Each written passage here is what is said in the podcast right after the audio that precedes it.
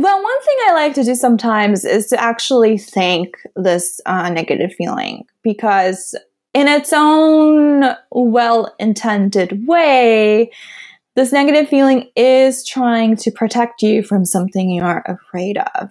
And more often than not, that probably stems from childhood or really messed up family dynamics. Maybe then you could do a ritual where um, you're telling this demon, well, thank you for protecting me, but I don't need your protection anymore. So you are free to go. And then you can ask yourself, well, what do I want to bring in instead? And what is great about this process is that you get to decide what the new narrative is around something that makes you uncomfortable.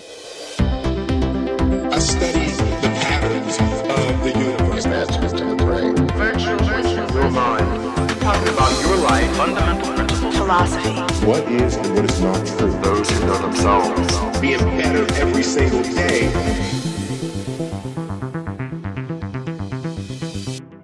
Hey, and welcome back to another episode of the Think Grow podcast, where personal development meets real life. I'm your host, Ruben Chavez, and today I'm speaking with Yumi Sakugawa. Yumi is a comic artist based in California, and she's also the author of a book that has made it onto several of my personal book recommendation lists on my blog. And the book is called Your Illustrated Guide to Becoming One with the Universe. And it is a gem. It, it takes these abstract and often esoteric spiritual concepts and puts them into simple language that you can really grab onto. And of course, as the title suggests, it also has accompanying illustrations, which are whimsical and strange and beautiful all at the same time. Arguably, the illustrations are the best part of the book. So I highly recommend checking it out. And a good portion of my conversation with Yumi is centered around one of these ideas that she puts forth in her book that she talks about. And she refers to it as having cake and tea with your demons. And what she's pointing to is a very ancient spiritual idea, which is basically that instead of avoiding or ignoring the dark or undesirable parts of yourself, instead of pretending that they're not there, you actually face them. You invite your demons to sit down with you and have a slice of cake and a cup of tea. And in doing so, you learn about how to integrate that part of yourself into the world rather than always hiding it from the world.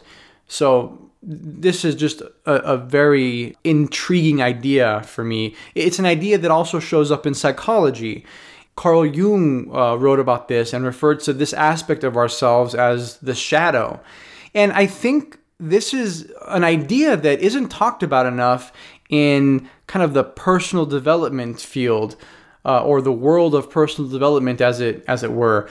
And it's something that, that I'm really interested in, like I said, and, and I want to shine more light on it. I think it should be talked about more often because, you know, a lot of personal development has this tone of positivity, and that's good. I mean, there's a place for that for sure, but you know, we're we're complex animals and we have parts of ourselves that we don't even talk about because they're they're too dark to even bring up and and so integrating those parts into our into our lives and kind of embodying them rather than being separate from them is just such a, such an important step on our evolution to becoming whole and on our journey to becoming to fulfilling our unique potentials it's something I want to explore more. This is kind of a good intro, I, would say, to, to this idea.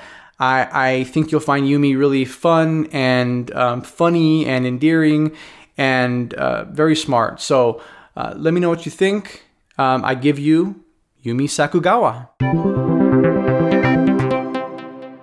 Yumi, thank you for being here. Thank you for having me, Ruben. Yeah, of course. Um, I've been cracking up at your on your Instagram page. You've been posting, and we were just talking about this.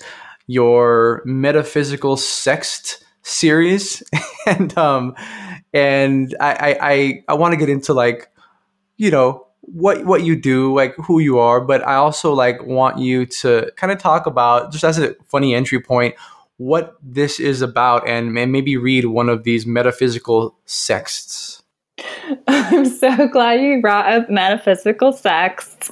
Um, for those of you who are not familiar with it, it's um, a short series I did on my Instagram where I imagined the idea of what if people sexted each other, but instead of the usual dirty talk, it kind of went into these metaphysical five dimensional realms. Um, talking about enlightenment and transcendence and ego death. Um, and also, um, on a personal level, I, I started really seriously online dating this year. It's been my personal goal of mine to to be less afraid of um, going on dates and um, just uh, being really open and vulnerable to the whole process. And I've been thinking about how online dating kind of is this um, really um, rigorous spiritual practice in surrendering and um, letting go of expectations while being open minded, while being rooted in your own boundaries and preferences and desires. And so I think um, this so this so this all came up. So I'll read one in particular that I really liked, and it goes like this. Have you done role play before? When I come home, I want you to already be dressed up in your temporal human vessel, accessorized with all your lifetime's worth of human stories about loneliness and injustice and pain. And then one by one, I slowly undress the layers of your idea of yourself until you're nothing more than infinite eternal consciousness, connected to all things existing in the now. LOL, sorry, is that too much? I know we just met. Hello? I love that. That's it. That's so good. Yeah, it's it's it's so funny because obviously, like, I mean, it's just such a good confluence of um, uh, what could be a very superficial conversation and often is in that format you know like hey are you up? Like what are you doing? It's very superficial and and then come and then kind of integrating that with something that's just so so profound and deep and meaningful right? So i love that. Very very creative. How did so i mean what what is the the bigger picture? Like how do you describe what it is that that you do and and how did you start on the path to doing it so, I am a comic book artist and illustrator based in Los Angeles. I also um, have really been into meditation and mindfulness practice. And so, a lot of my own personal explorations with meditation, mindfulness, and mental health gets covered in the work that I do. And so, in the last five years, I've published about five books and many, many self published mini comics and zines before that. And whether they are short stories or um, illustrated meditation guides, I, I really love exploring the idea of intimacy and living in the present moment and what it means to be a human being, whether it's a story about living in outer space and doing interdimensional travel, or just reminding people that it's okay to just go through life one breath at a time and really being fully present to the moment that's happening right here, right now. And uh, it's been a really interesting creative journey in addition to working on books that I publish and illustrate, I've also had the opportunity to work on art installations in museums and galleries, and also uh, facilitate and lead quite a number of meditation and mindfulness workshops around mental health and getting in touch with your own creative spark. Is this the work that you knew you were going to do? Like be be an artist, talk about spirituality, or is this something that you kind of fell into after trying different things? That's a really good question. I, I feel like I've always known that I wanted to do something creative. I was this really shy, introverted kid, and so drawing and reading and coming up with stories, that was just sort of the perfect activity for me to escape into my own little world. And so I I grew up really wanting to do something creative, whether it was becoming a novelist or an animator or a cartoonist. And then I uh, studied art at UCLA as a part of their art program. And so I always had this inclination to explore both visuals and also narratives. I was also in an Asian American theater group at UCLA, so that also sparked the writing part of me of crafting short stories. Um, but the whole spirituality part, that was actually completely um, unexpected. I didn't get into meditation until a year after college when I really fell into this deep depression and I didn't have my usual resources as I was working abroad in Japan where I didn't have access to medication or therapy or my usual uh, friend support group. And so, very unexpectedly, I came across Eckhart Tolle's book, A New Earth. I also was recommended David Lynch's book on creativity and meditation, Catching the Big Fish. And so I think when I was in this dark place where I had nothing else to turn to, I just threw myself into meditation as my one final lifeboat because I didn't know what else to do. And surprise, surprise, it ended up transforming my life completely. And so then meditation just really informed my own creative practice and started as a topic just really showing up a lot into my work. And so I never anticipated that. Though I did grow up loving reading advice columns and self help books. So I guess in hindsight, it's not that surprising. But at the time, it's something I would have never expected for myself. Yeah, it's so funny how um, often the thing that we kind of are here to do is right under our nose for for so long, you know, and we just never recognize it. And then once we do, it's like, oh, obviously, yeah, you know, there it is. I'm kind of the same in, in the same boat. I've been I've been reading like kind of self help personal development books since I was a, a teenager, and I've been writing, you know, separately from that. I've been writing about my own thoughts and trying to sort out my own thoughts and philosophies since I was also like early early teens, and so it's just funny how those kind of manifest. And it's like, oh, well, what should I do with my life? Oh, the thing that I've been doing all the time.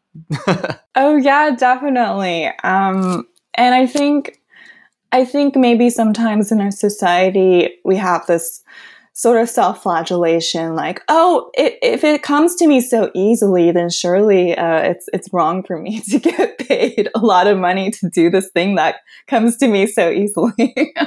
exactly. Yeah. No, but it, you know, I, this um, one of my favorite thinkers and, and authors. His name's Derek Sivers, and he says he says, um, "What's obvious to you is amazing to others," and I think that's so true. Like you, the things you take for granted are like your superpowers. Often, you know, the things that you can do easily. Other people envy those things often. So that's an important thing to recognize.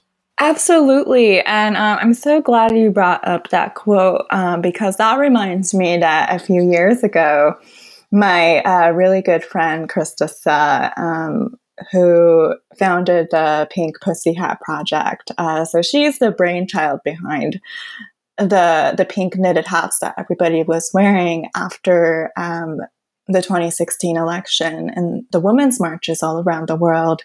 And I connected with her because we're both self help nerds and creatives. And so, as a gift to me a few years ago. She gave me Strength Finder 2.0. Have you used that before, Ruben? You know what? I'm embarrassed to say, like that is on my it's been on my list for years, and I literally have not read. This, this just evaded me. I haven't read that book.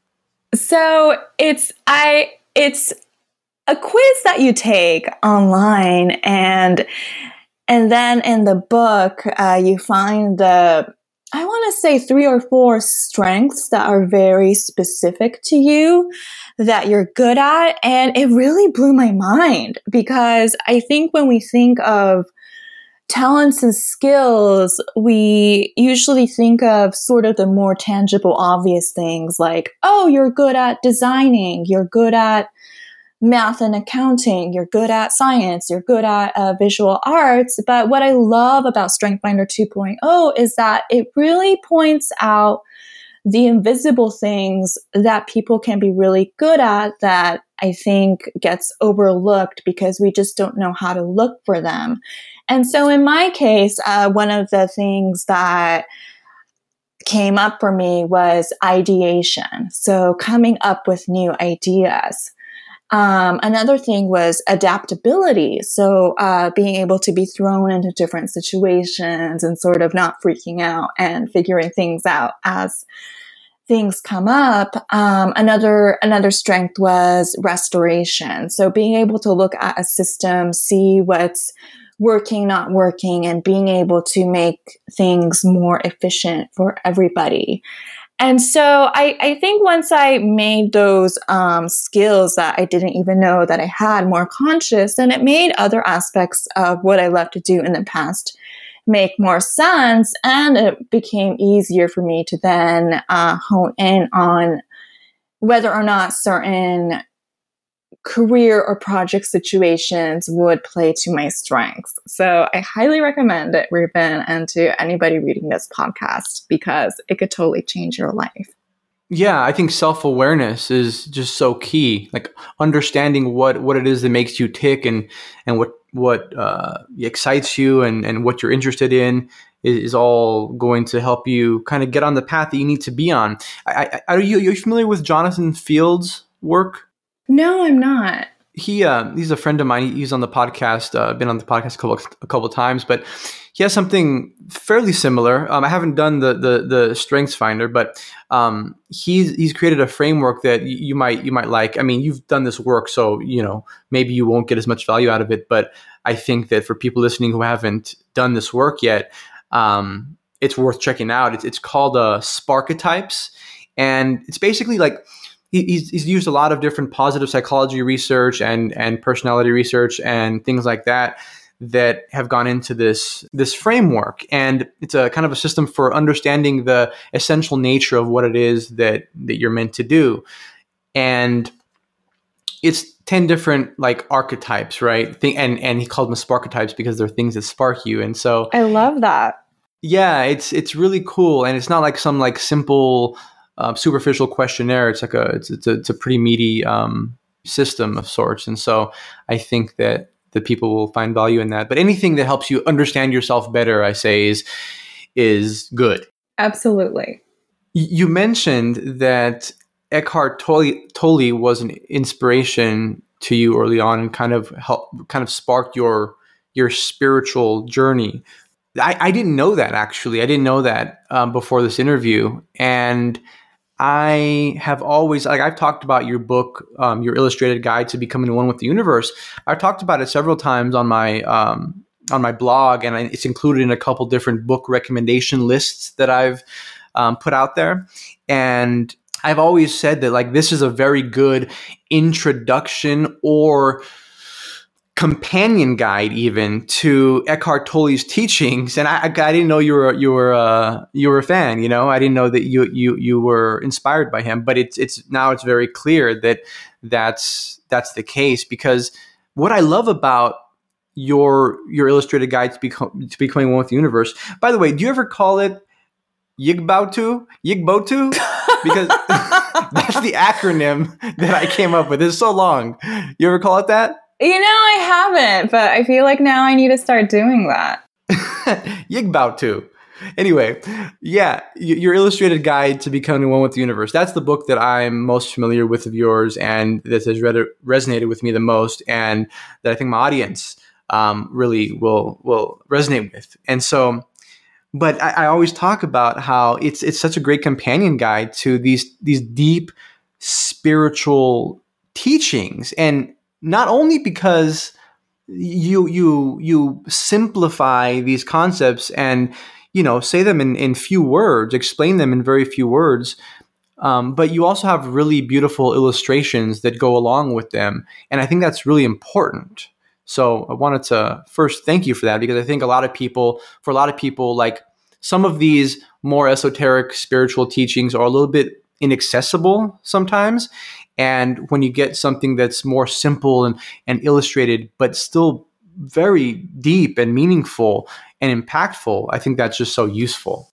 I'm so glad you said that, Ruben. Um, thank you. And and that is a goal of mine where I really want meditation to be accessible to everybody. And um, I think another one reason why I felt inspired to start making comics about meditation was that when I, uh, after I discovered meditation and I started really getting into it, uh, the funny, the funny little career path that I had for a hot second was that I worked at an internet startup company founded by uh, Deepak Chopra's daughter, Malika Chopra, in Santa Monica. And so for a couple of years, I was helping curate blog content around meditation, mindfulness, spirituality. And what was really interesting to me was that I, I, found that a lot of content around meditation and mindfulness,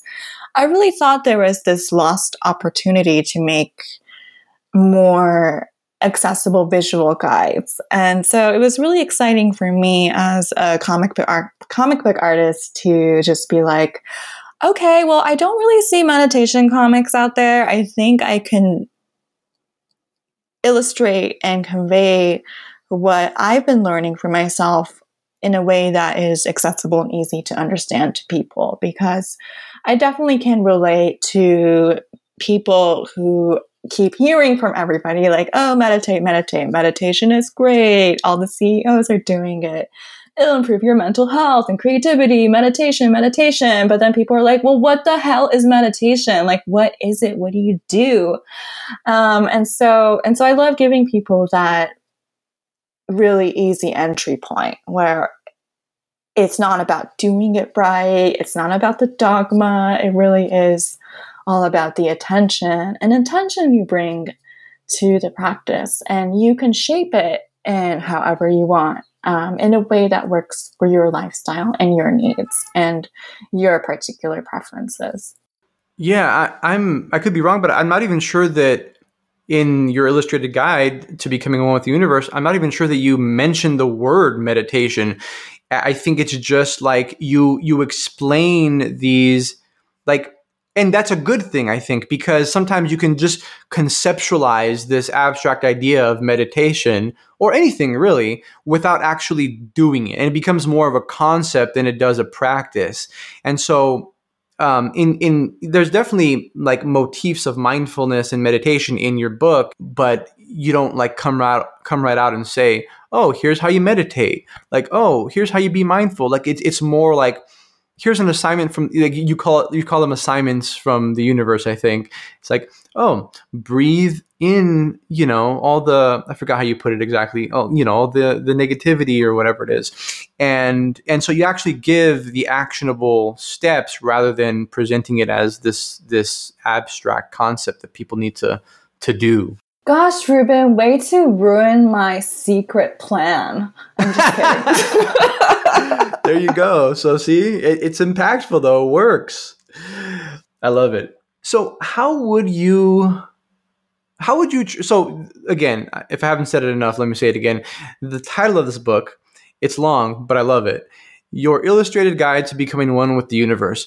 For someone who, let's say, needs a little bit more. Um, concrete language, what would you, how would you translate this idea of becoming one with the universe to someone who's, who's, who maybe wouldn't instinctively pick up that, that kind of a book? Because I want the, I think the, the concepts are important and I think it's, I think it's useful to expose people, the, most amount of people to these ideas as possible. So how, how would you how would you connect that to someone who who doesn't necessarily resonate with with becoming one with the universe? What's a more concrete way to ground that? Well, I feel like in simplest terms, it's how can you feel more connected to your own life? I think it's it's not about this grandiose thing of oh you need to quit your job and go on a retreat to Nepal and do this whole um, eat pray love journey. I think it's it's just like are you are you paying attention to your own life or are you numbing yourself out with work, Netflix, drama with friends, family, relationships? Are you showing up and are you doing what you love or are you numbing and distracting yourself and tuning out? I think that's ultimately what I want people to ask themselves. And if they are tuning out, if they are just kind of feeling numb and disconnected from what's going on in their lives right now, then I'm hoping that my book and other similar like minded books can help you align yourself, uh, realign yourself to a life, to a mindset where you are feeling really connected and excited and you feel really good about your life, um, where you are in the present moment, and also where you're going. I love that. I think that that does clarify things a bit. Being connected with with your life. Um, you, in the book, I mean, there there's like I think nine or so different spiritual principles, and like all of them are so useful. And one of them that really stuck out to me, and I know I'm not unique in this, I, I know that a lot of people resonate with this one in particular, is having uh, cake and tea with your demons. And this is such a powerful metaphor for the idea of well, it's a it's a very old and very deep spiritual principle that's expressed in a lot of different ways, I think. So, you know, Carl Jung talks about Uh, making the the unconscious conscious you know? And i think that's maybe one way of looking at it. And you know eckhart tolle talks about what you resist persists like what you accept transcend you transcend. It's this idea of facing the dark parts of yourself facing your pain not turning away from it. And in doing so paradoxically you you transcend it and you go beyond it you, you know, another Joseph Campbell, he's like, the, the cave you fear to enter holds the treasure you seek. And I think that's another expression of this this idea. But and so i just think that's so interesting to to see how these things are expressed in different ways. I, have given my two cents. Can you tell people what having cake and tea with demons means to you and what that's all about? Oh yeah. I, i'm so happy to hear that this chapter in particular resonated with you because I, I think it is also my own personal favorite as well and something I, I really think about all the time actually there is a Rumi quote that I absolutely love, which definitely inspired this chapter. It's a poem about how you should treat every uh, emotion and feeling as an esteemed house guest. So even the the really troublesome and chaotic emotions that throw your furniture and create a mess in your living room. You should give, especially those feelings, this attention and space and non judgmental compassion and allow them to stay as long as they need to in the vessel of your home. And and so, and definitely Eckhart Tolle, he talks a lot about the idea of the pain body, which is sort of all your very raw and vulnerable trigger points, where once it gets triggered, whether it's a stray comment that a coworker says or a certain tone of voice that your mother or father uses, it just suddenly triggers this automatic response that kind of does feel like a demonic possession where you're on this sort of automatic um, response panic survival mode and you're lashing out and then and then that pain body kind of goes goes dormant and you're just like oh my god what just happened? Who am i? And, and so i i think about that a lot and and yeah definitely as all the things you mentioned i think there's a reason why um, artists and philosophers and visionaries and seekers, they, they keep saying in more or less the same words, um, the darkest part of you is where the greatest treasure lies. And I've definitely found that to be the case for myself, where the more I'm willing to really excavate um, my deepest wounds, um, the parts of me that bring me the most shame, um, the more I'm able to ultimately find peace with myself because I'm not fighting against myself. I'm very clearly seeing what's going on inside of me and I'm not scared of it or feeling like I need to constantly push it down or hide it from people, which then means that I can authentically show up in my own life and also in relation to other people as well. Yeah, that, that's so powerful. It's it's well because we have this tendency to run away from the dark parts of ourselves, run away from our pain, run away from the things that we think, the aspects of our personality that we think are ugly or whatever. And and you're saying, and as many philosophers and spiritual teachers have, have also said, uh, that no, no, actually, that's wrong. We shouldn't do that. We we need to face those things, and the reason is because when we face them, they're no longer an external force that is unconscious, but rather we're we're integrating them in a way that we have more more power over them. Absolutely. Um, I, I feel like instead of those dark parts subconsciously pulling the puppet strings behind your back, you get to decide um, who's steering the driving wheel. I, I mean, I think it's so interesting because this idea has been talked about for for a long time in, in philosophy and spirituality, but you know, it's also been validated uh, to to a, large degree by science and and by modern psychology. Like, if you take exposure therapy, for example, you know, exposure therapy is is kind of helping the patient voluntary voluntarily confront the things that they're afraid of um, or the aspects of their life that they're that they're avoiding, the problematic aspects of their life that they're avoiding, and and that not only makes them less scared, it makes them more courageous, and and that's been shown in a lot of different studies, and, and I just think that's so interesting because that's a modern kind of way that we're that we're doing that. To me, it's comforting to see these these different principles manifest in different ways across time and across cultures. Oh, yeah, absolutely.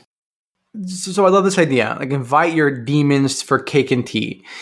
How do you go about doing that? How do you go about sitting down with your demons metaphorically? How do you go about accepting, let's say, these these different aspects of of your personality or of your your life? Like what are some of the steps you can take to do that? And and maybe you can give examples from your own life.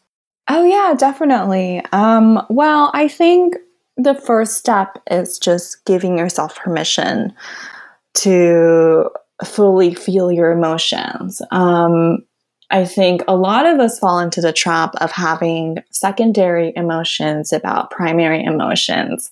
So, for example, you might be annoyed by your partner, and then you have that secondary emotion of like, oh, I feel bad that I- I'm annoyed at my partner.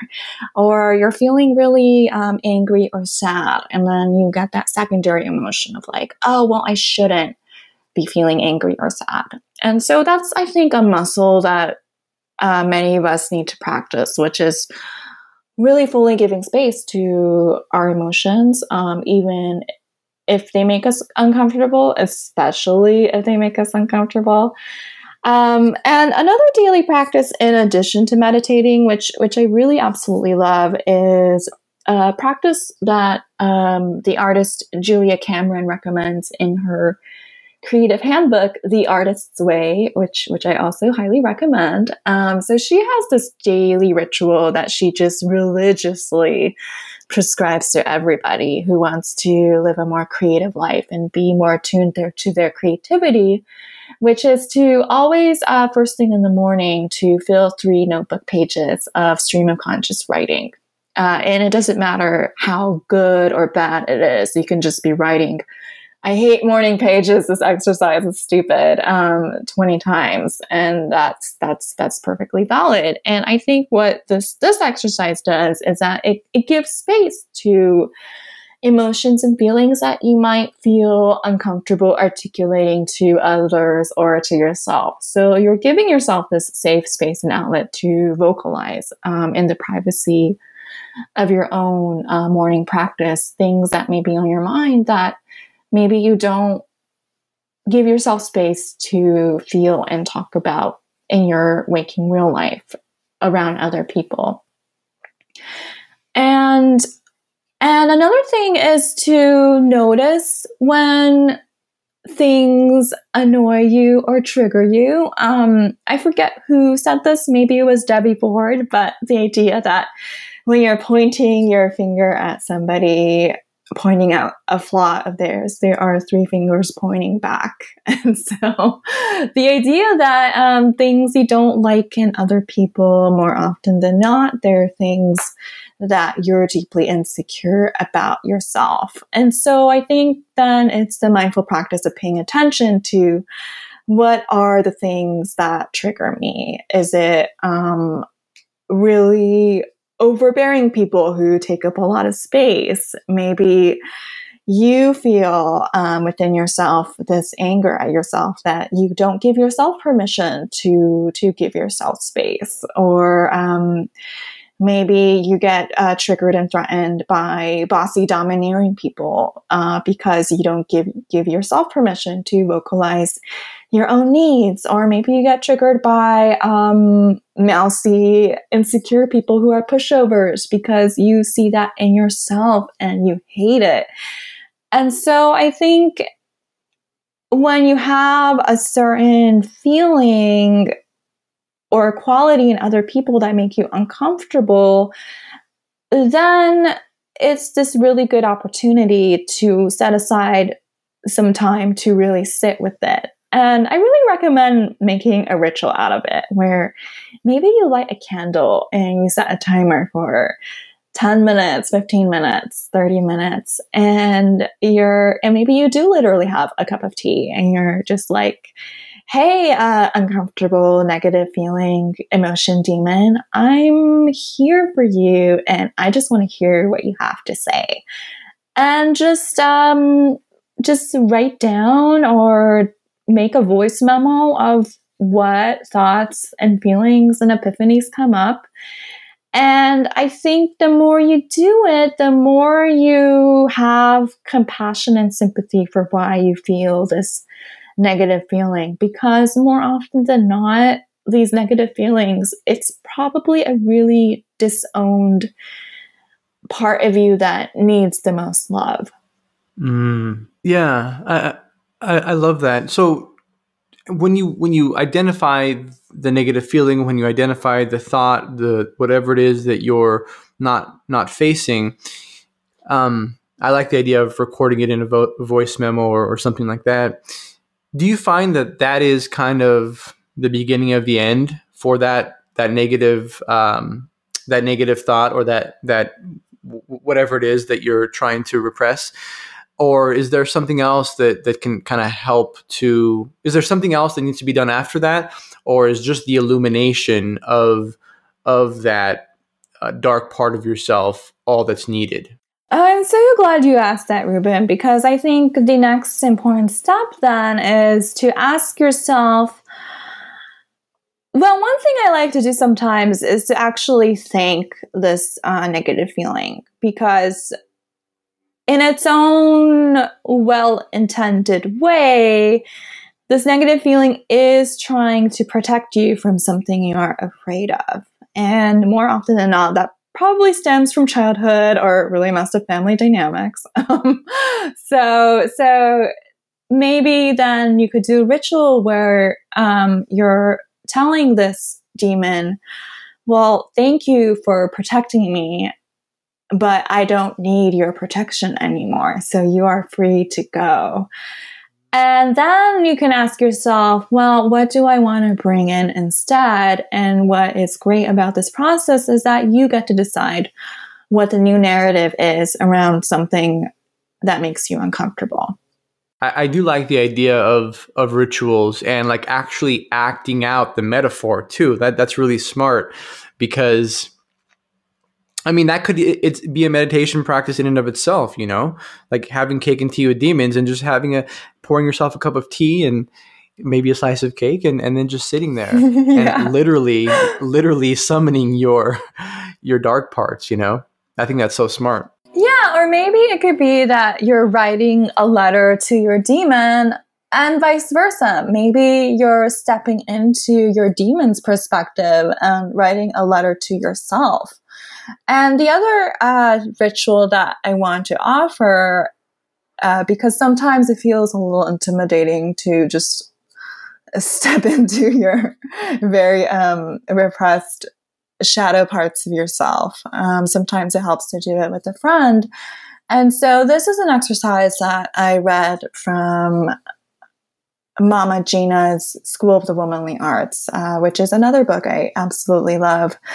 And the author describes this process as spring cleaning, where you're sitting with another friend. Uh, one person is just asking a question and the other person is answering. So one person can be asking, So tell me about your thoughts on, and it could be whatever highly charged topic you want to choose, like love or money or sex, relationships, men. Like, tell me about your attitudes on money. And then the other person is just able to stream of conscious just say whatever is on their mind. Like, I grew up um, really poor, and so I I feel like money is a limited resource, and there's never enough. And people with money are bad people. Or I I once spent a lot of money on a jacket, and my mother shamed me for it. And so it's this uh, 20 minute process where you're just spilling out whatever comes to mind around a highly charged topic.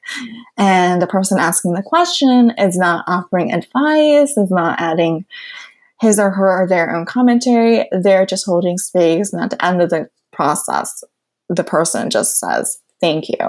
And then you take, you switch and take turns. So that's another really interesting way of getting in touch with your demons and uncovering and excavating whatever uh, uncomfortable feelings or attitudes that have been dormant that you may have never consciously realized that you were carrying in your body for all these years. Mm. So this is doing it with someone. You, you're advocating doing this with another person, like actually. Yes. uh, Mhm. okay. Hey, Do you think this can be done like asking yourself? I mean, I love that idea, but I'm wondering if you can do this exercise like you play both roles. Oh yeah, I think so too. I think you could set a timer and just just just speak it out loud. I I imagine that working really well too. That's really good. I, I really love these these strategies. Like, are you going to write a book on a little bit more? Because these like these nuances and these spe- specific strategies aren't in the illustrated guide. So I'm really glad that I asked you. Um, but are you going to write a book about uh, any of these or articulating these concepts a little bit more, or is that too much?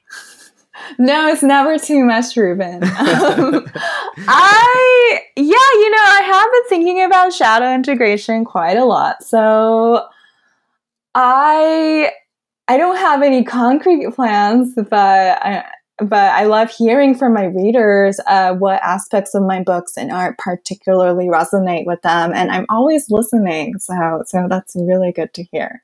So this is shadow integration. This is the same. This is the concept that Carl Jung talks about. Is this essentially the the same thing? I want to say it is. I'm not such a Jung scholar, but I'm going to say yes. Okay. Yeah. No. I mean, from what I know, I'm with you. Um, but from what I know, uh, it's this is of the psychological concept concept of doing shadow work or shadow integration. You know, this this seems to be very much in line with that. And I mean, it's just.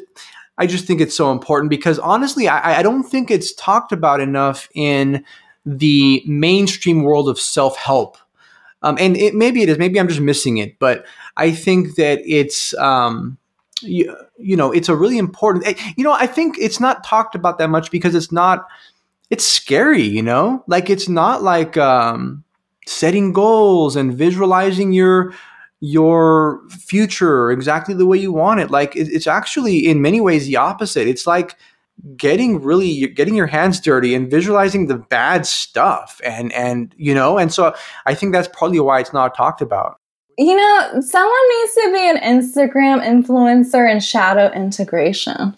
where it's like where you just like look like shit and you show like the really bad parts. Like I want to follow that person.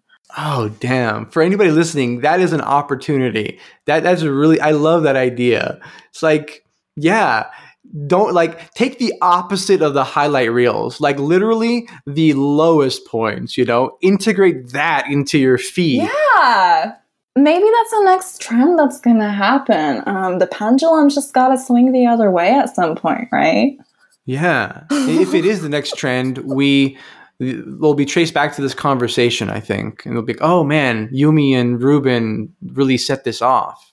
totally predicted it. I love that. I, I we're, we're coming up on on on time here, but I, I want to just go over one more little lesson here that I really liked, and it's something that I often talk about in on on Think Grow Prosper and on this podcast. Um, and it's the idea of uh, it's it's lesson two in your in your book, and it's pay attention and listen. Emptiness is everything you know, I think there's so much wisdom packed into the idea of pay attention. And I've talked about this before, but the reason I started doing this is because there there's just there's so much self-help advice out there that sometimes it can be overwhelming. And so I started creating like these categories of things that these categories for to to kind of organize the strategies and the principles and all these ideas and there's a lot that goes into the pay attention is one of those categories and you know, like for example, gratitude, the idea of of uh, being grateful is about paying attention to the good in your life. Like mindfulness and meditation are really about paying attention to the present moment, like your breath, uh, the nature of your mind, you know, those kind of things. Um, Self awareness, that concept is paying attention to the positive and the negative aspects of yourself and leveraging them, you know. So there's all these different ways that pay attention shows up. And I love that you talk about that in in your book and in, in lesson two. Can you expand on what it is that that you're talking about? What how pay attention manifests for you in this book? Yes, I, I think it's really inspired a lot by Eckhart Tolle's books, especially The Power of Now, where he just beautifully emphasizes again and again how the past and the future are just mental concepts in your head. So the only true thing is this now, this present moment. It's just not possible for you to live in the past or the future that doesn't exist. It really is just the now. Um, and so, and so I think about that a lot how relationships, your connection with another person, it can only exist in the now. Um, you feeling alive and excited, that doesn't happen in the past or the future. It only happens in the now. And and also that's another concept that um, Byron Katie also beautifully illustrates. Uh, she's another New Age author whose work I absolutely love, where uh, she says again and again how when you fight with reality, it's something, it goes something like when you fight with reality, you only lose 100% of the time. and so I know, it's like, think about that. Um, um, and so, and so I, I think it's just this very simple idea that sure you can have your to-do list, you can have your um, you can have your regrets about the past, you can have your ruminations or idealizations about the future, but really the only life that is happening is right in front of you, right here, right now. And the more you're paying attention, the more you get to fully exercise your autonomy of how you want to feel in your present moment and what choices are you consciously going to make in the present moment that is going to align you the most with the life that you want to live that brings you the most authentic joy yeah and i, I love how you say that if you pay attention like you'll notice that the universe speaks to us very quietly but it speaks to us in in different ways and I think so often we're like wanting these big, grandiose gestures, signs from the universe. But if we're paying attention, we can pick up on the more nuanced little things in our daily lives that point us in the right direction. Yes, and be careful what you wish for because ask for a big grandiose gesture. Um, you might get one, but it might be like really sucky. but it might be exactly what you need. So, right, uh, Yumi. Um, I, I this has been such an awesome conversation, and I think our our listeners are going to be get, get a lot of value out of the the the principles in your book. Again, it's your illustrated guide to becoming one with the universe. Um, or Yigbao if you wanna if you wanna start doing that, you know. Um, but I, I wanted to wrap up with kind of just um, telling our listeners where they can find you and also um, what new projects you have going on and what people can look uh, look out for from you in the near future. Oh, yeah. So, the easiest way to keep up to date with me is on my Instagram, which is at Yumi Sakugawa. And I've been posting quite a lot on my stories. I, I feel like uh, my Instagram stories is a fun way for me to just sort of stream of conscious, um, offer tips and advice and ideas on what I'm just like thinking about in the moment. And it's been really freeing and invigorating for me to just sort of post whatever's on my mind without overthinking it. Hopefully, I can do that one day. yeah, we, we all can. And and so uh, and yes, I do have a Twitter and Facebook page, but I'm just not really active there these days. I'm experimenting with being just active on Instagram, and I found that to be really uh, interesting, actually, to just focus on one social media platform. Um, for those of you in Los Angeles and Southern California, I am in a group art show in Pasadena. It's called Cosmic Threads, the black and white show, um, happening from May 16th through May 30th of next uh, of this year, 2019, at Judson Studios East. I, I will be posting quite a lot about this on my Instagram, so just keep an eye out for that. And I am working on a book proposal. So um, I am not saying too much about this book. I'm experimenting with telling nobody what this book is about. So hopefully, sometime this year, you'll be hearing news about uh, my next upcoming book. I love it. I'm excited. Excited to read it. Yumi, uh, thank you so much for being here. Thank you, Ruben. Thank you so much for having me.